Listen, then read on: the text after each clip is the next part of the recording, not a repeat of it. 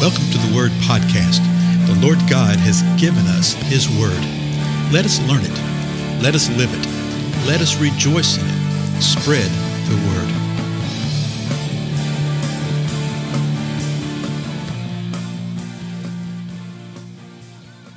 Blessings, everybody. This is Dale. Thank you so much for joining with me today on the Word Podcast. Well, we've completed Hebrews. and I know some of you may be going, Hallelujah.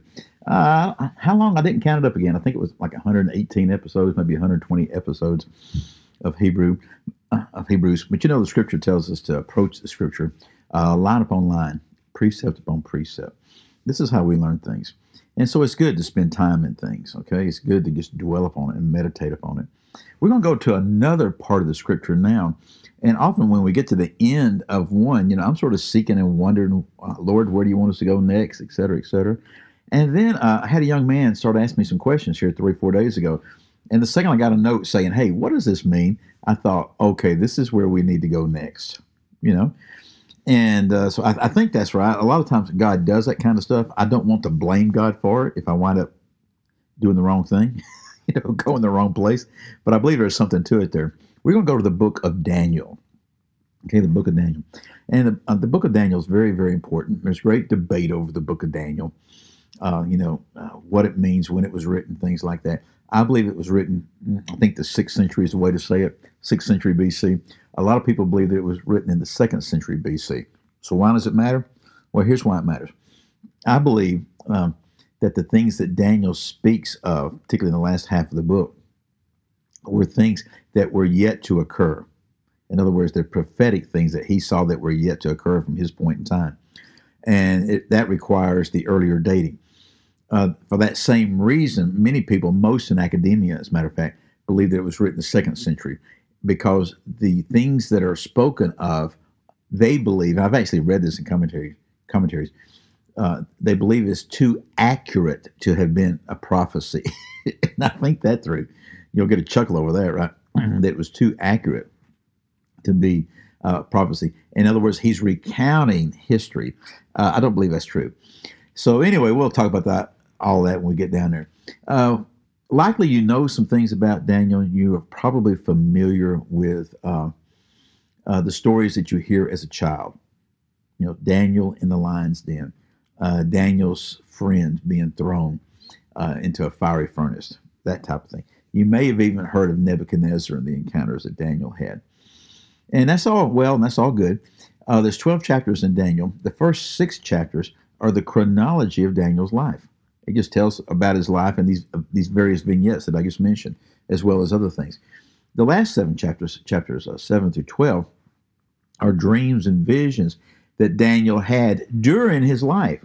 And so, by definition, chapters seven through twelve actually take place. Daniel experiences those at some point in time of the chronology of chapters one through six.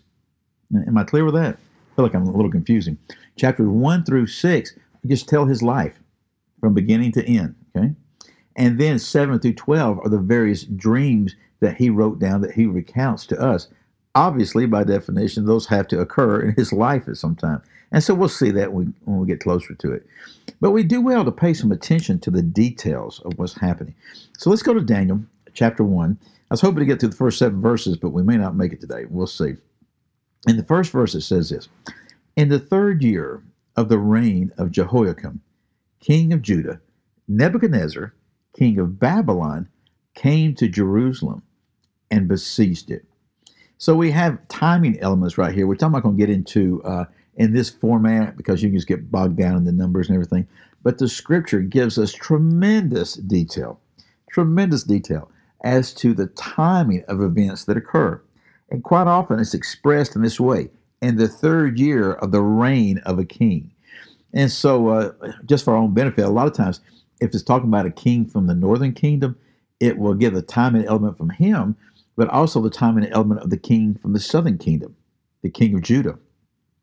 And so you can sort of compare and contrast between the two and get a, a rough idea when things are happening and establish a timeline.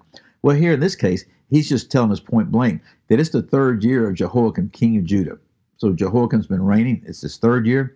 And Nebuchadnezzar, the king of Babylon, comes to Jerusalem and he besieges it. So, what does besieging mean? That means that Jerusalem's got a wall around it. They're locked up tight. He is coming to conquer Jerusalem. It takes him three separate sieges over a period of uh, several years. Let's see, 605, uh, 597, and 586, I think, off the top of my head there. So don't hold me to that. But over that period of years, over uh, roughly 20 years, he besieged Jerusalem for it to completely and totally fall and ultimately be destroyed. This is what is going to be referred to as the first siege. So this is right around 605. So he comes and besieges it. Verse 2 The Lord gave Jehoiakim, king of Judah, into his hand, along with some of the vessels of the house of God. And he brought them to the land of Shinar, to the house of his God or gods, and he brought the vessels into the treasury of his God or gods. And so what happens here? Uh, Nebuchadnezzar comes and he besieges, and he's victorious. But what he does is he leaves a vassal king there, a king of the people that agrees to be subservient to Nebuchadnezzar, the king of Babylon. And he takes this king off, and then he takes a bunch of stuff out of the house of the, of the Lord, out of the temple. He takes the vessels of the treasury, okay, and he takes those very vessels and he places them in his treasury. Okay, in his treasury. And you say, well, why did they, why did he do that? Well, that's what often happens. You take the stuff away from one God and you bring it and you offer it to your God. And it shows that your God is more powerful than the God that you took the stuff from. Because if I took the stuff from you and I took the stuff from your God, then your God must not be very powerful. And my God must be more powerful than your God.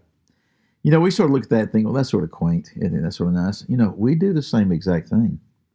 We do the same type of principle in our life, in the way that we live, in the way that we uh, uh, do things in jobs, the way we do things politically, uh, the way we th- do things even within the organizational church. It's the same type of idea and the same mindset. Now, not only did he take the vessels of the treasury and present them to his God, he had actually taken some people.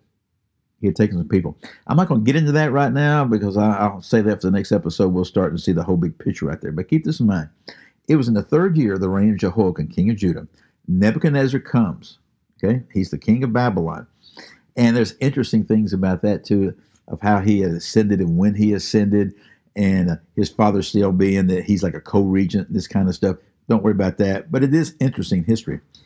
He comes in and the Lord is the one that gave Jehoiakim, king of Judah, into the hand of Nebuchadnezzar. Why? Well, Jehoiakim, king of Judah, had not done what the Lord had told him to do. So the Lord gives him in the, into his hands, not only him, but the vessels of the house of God. So Nebuchadnezzar didn't just come in and take it. He received that which God had given. It says right here, verse 2 the Lord gave Jehoiakim the Lord gave the vessels of the house of God. Then he brings them, Nebuchadnezzar, to the land of Shinar, which is where Babylon was, which is actually the place when God told um, uh, people to go and multiply and be fruitful and everything like that. They went and got to the plain of Shinar and said, You know, we like this flat place right here. We think we're going to build a city, and we're going to build the tower into the heavens, the Tower of Babel. That was in the plains of Shinar. So they go to the land of Shinar, is where Babylon is, to the house of his God, he brought these vessels from the treasury of the house of God and he presented them to his God. That's how the book of Daniel starts.